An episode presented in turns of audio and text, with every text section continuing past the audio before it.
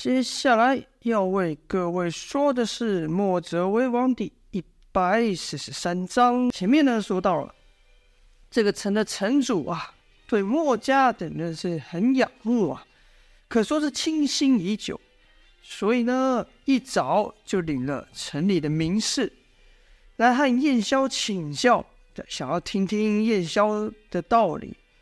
还请人搭个台子，让百姓们也可以一同闻道。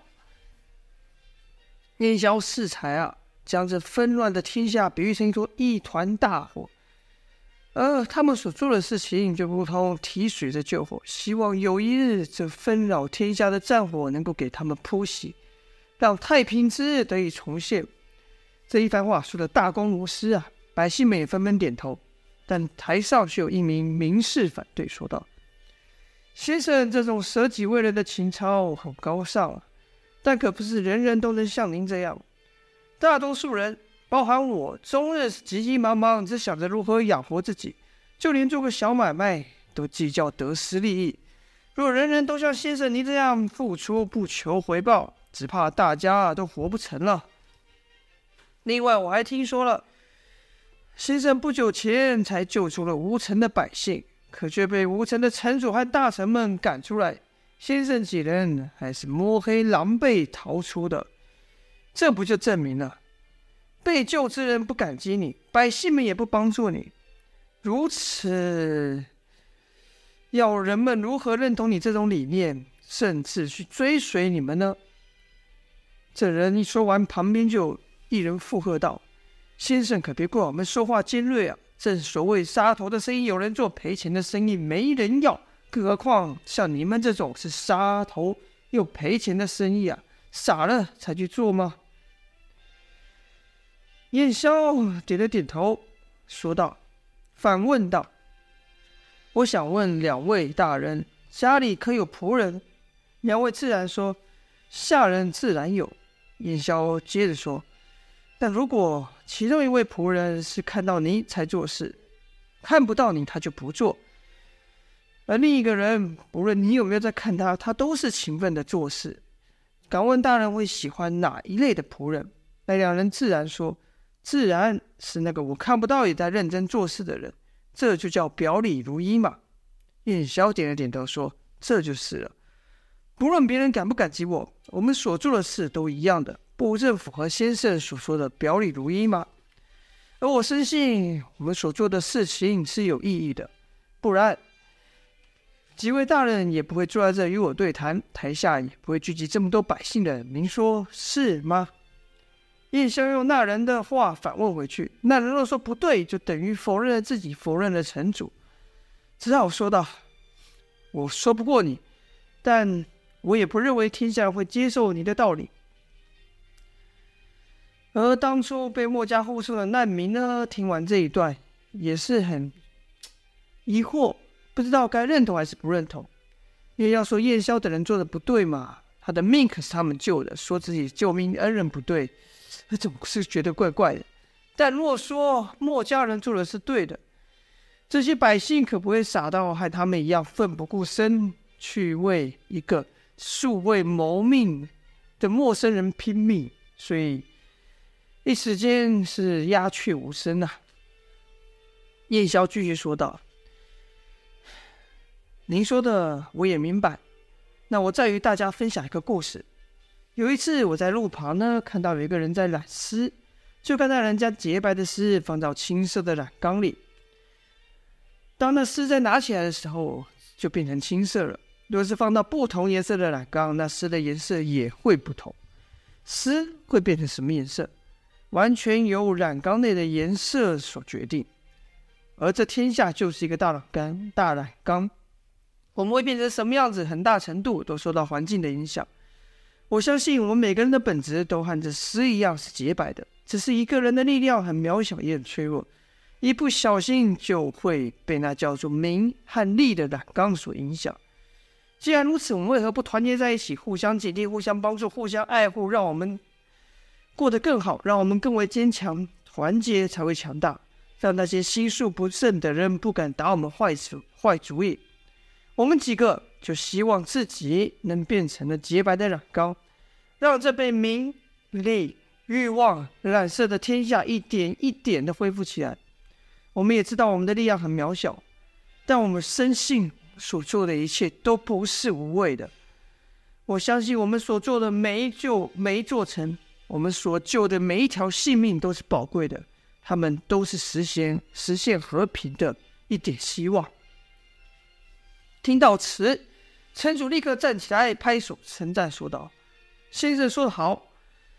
或许前面几句我听不懂，但这一段我是完全明白了，再认同不过。只有我们团结才会强大，只有我们团结才能强盛，只有我们强盛才能保护自己，进一步去保护其他人。其他受过我们帮助的人也会感念我们。当我们有危危难之时，不会袖手旁观。这天下间知恩图报的故事也不少。”所以，我相信先生所说的不是空谈呢。其他人也纷纷赞同，毕竟城主都说话，这边的老板都讲话了，其他人自然得附和了。此时，姚建勋看赵月华也频频点头，便说道：“你点什么头？你听懂了？”赵月华说：“我当然听懂。”姚建勋说：“可我不觉得你懂什么叫知恩图报啊。”赵月华说：“谁？你这什么意思？”姚建勋说。想我救了你两次，你知恩图报我什么了？赵月华说：“你还好意思说？你这体内的炎阳镜不就好几年的心血吗？”姚建轩说：“你还敢说这邪镜？要不是他，我至于被那臭臭蛇抓走吗？如果不是这邪镜让我使不出我师父所传的武功，我早就把那臭蛇给打倒了。”赵月华说：“吹你就吹。”从我认识你开始，就只看你输，没看你赢过。姚建勋说：“哎，你说这话我就不认同了。”赵月华说：“好啊，你不怕丢脸吗？那我帮你数数。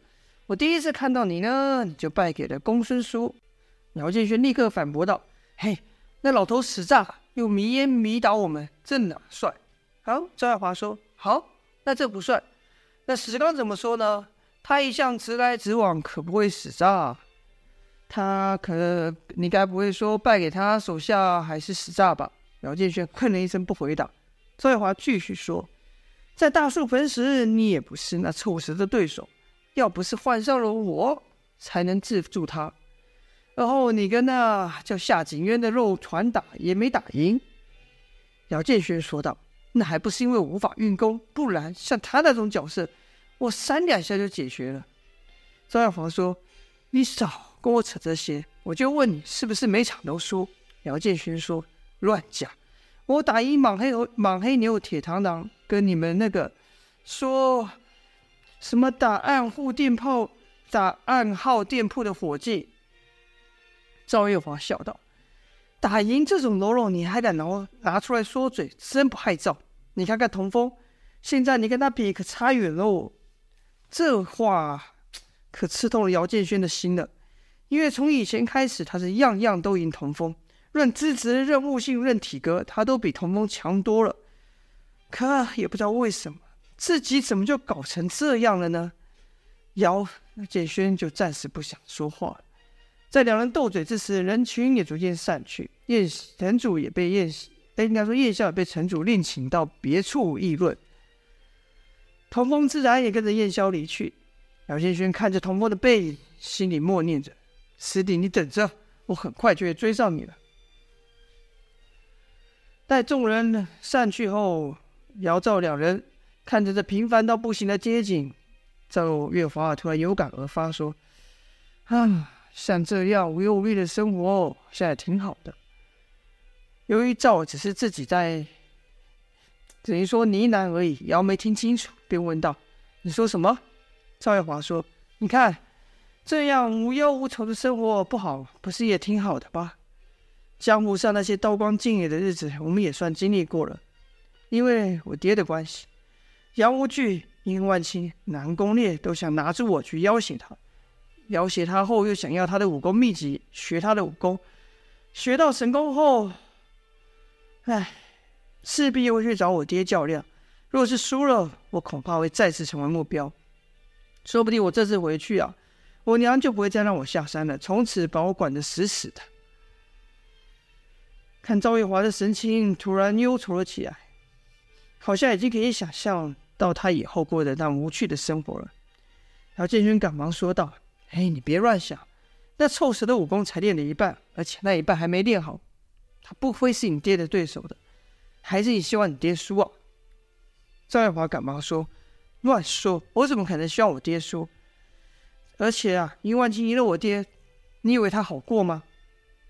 姚建轩说：“好过啊，换他当老大怎么不好过？当老大多威风啊，像你爹这样。”赵月华说：“威风。”真等他当上老大，就会有下一批的杨无惧、南宫烈等人把他当成目标。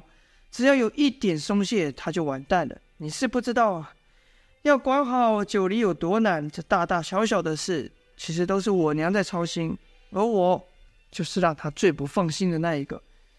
果然，这次闯祸了。姚建勋以前只看到赵月华的任性，没想过赵月华也有他的苦衷。可是。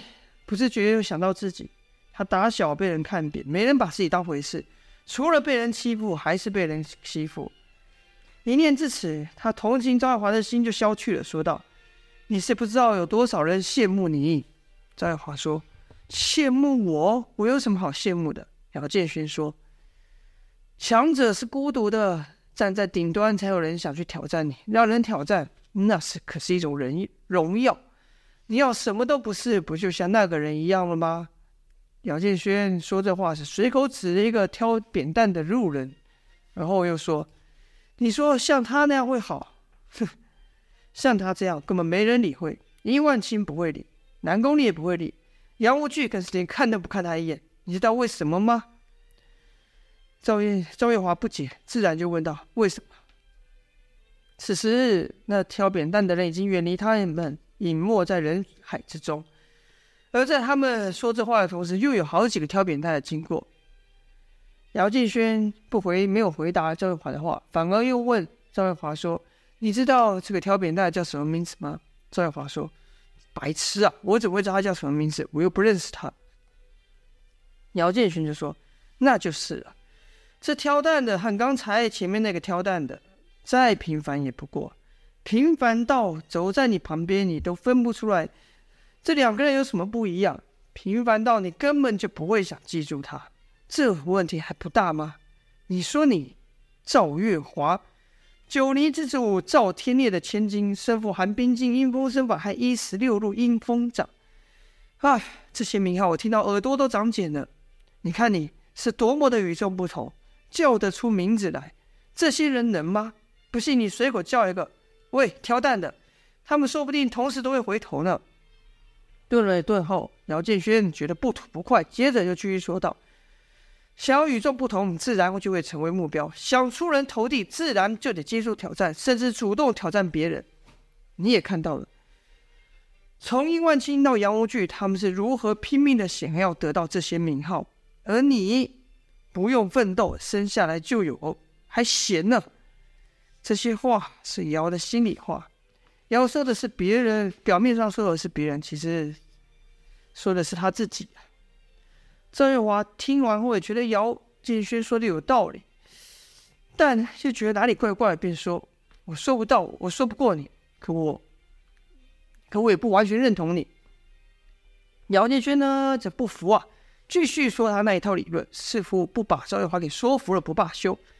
两人在城里兜了一圈后，又回到屋子。赵耀华就说：“我总在这么待着也不是办法，我还得回九黎去，不然我爹娘该有多担心我。”姚建勋则说：“哎呀，也不知那姓叶的是打赢了还打输了。要打赢了自然好，要打输了，那臭蛇说不定就埋伏在外面等着我们，怎么办？”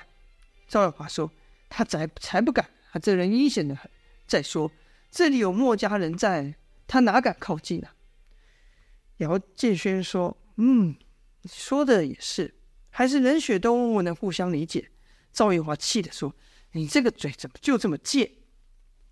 正说话时，叶萧等人进来了，就看他们一个个神情严肃。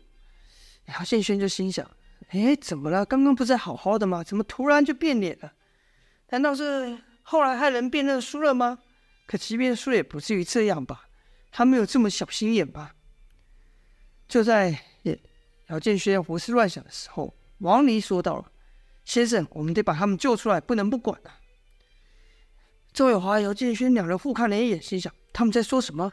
要救谁出来？就看叶萧点了点头，说：“嗯，确实必须救，但这事只得我们几个人做，隐秘一点，也越隐秘越好。虽然说城主也要派，也愿意派人给我们，但我觉得让他们的人马在一处接应就好。”王离说：“冲锋陷阵的事就交给我吧，让这队人马接应在接应处一字排开。”自然能起到吓唬敌军的作用，敌人肯定不敢再追。听他们讲话，姚建勋就凑到童风旁边问道：“哎，发生什么事啊？怎么突然你们脸色都变了？”童风则解释说：“我们不是护送一群难民过来吗？”姚建勋说：“对呀，我们还混在那难民群里了，怎么了吗？”童风说：“有几十人不知道为什么脱队了，也怪我们没注意到，他们被敌人给掳去了。”而敌人刚刚送来的信，要求与我们一战，不然就要杀了这些人。好了，这就是本章的内容了。文攻完又要武战，究竟这一战会怎么样？墨家人要怎么样面对呢？姚建勋又会怎有什么样的想法呢？就请大家继续收听了，谢谢大家，请大家继续支持，觉得。这故事不错，可以按个订阅，非常感谢。好，今天先这样了，下播。